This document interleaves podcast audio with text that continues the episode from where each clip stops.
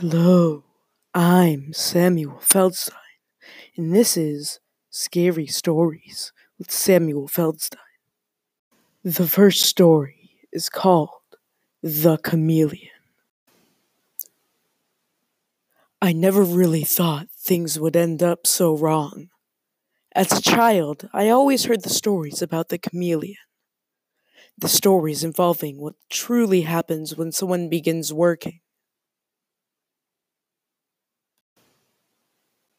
The chameleon. You pick your career, and when they go to accept you, the you that starts working isn't the real you, the chameleon. They take your body, and you are never heard from again. It seems like so long ago that I actually believed them. I just want you to know that I tried to forget about the nightmares that I had after my parents told me about the chameleon. All throughout school, I remembered about how after college, I go to my job interview and see the chameleon. Of course, after the third grade, I figured my parents were really just joking about the chameleon.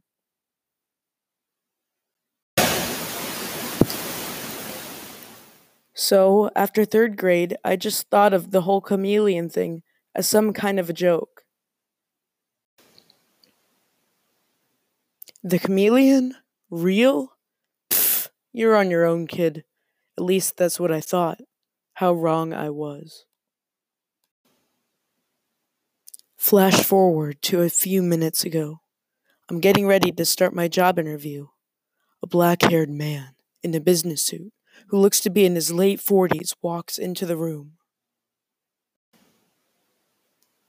Hey, kid, he says in a slightly deep voice.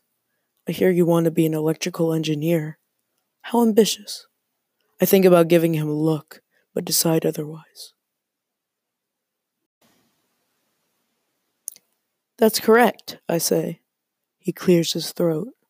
If you're wondering, the job is yours, he starts to say. Wait, what? You haven't even interviewed me, I protest. Doesn't matter if you get interviewed, he says.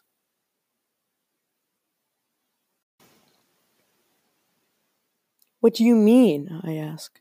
He looks at me, almost like he's in grief. Why, though? I think to myself. Kid, have you heard the story of the chameleon? He asks me. Oh, God.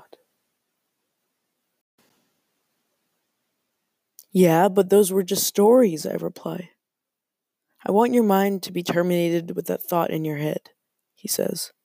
Before I could ask what he meant by that, I feel the clamps on my head getting ready to swap minds with. Uh. The next story in this episode is called Bedbugs. I remember my mom and dad would always tell me, don't let the bedbugs bite right before I went to sleep.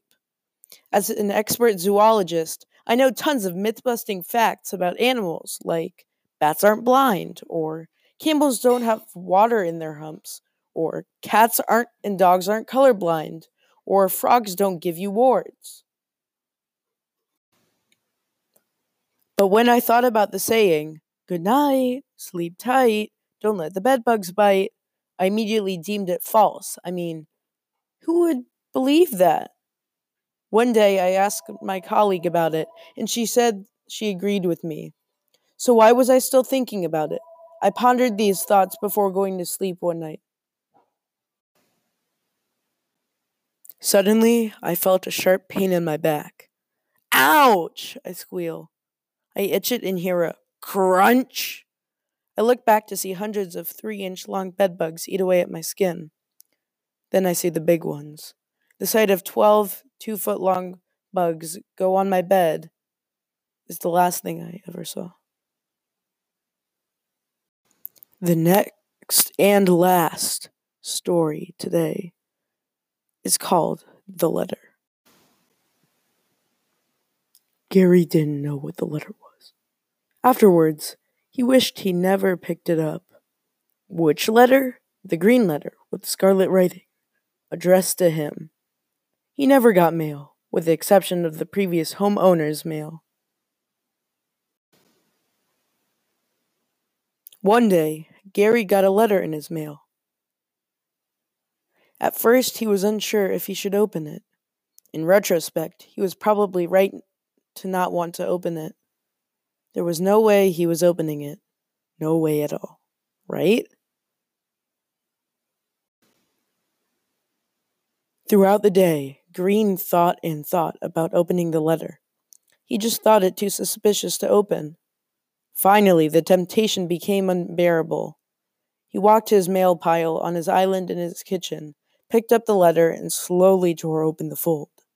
He took out the crimson cardstock paper, unfolded it, and read the crude print. Behind you. At first, Gary wasn't sure of what it meant. After a minute or so, he looked behind him, just in time to see the hands come down on his head. Ah! Oh, he was too late. This has been Scary Stories with Samuel Feldstein. Tune in next week for the next episode.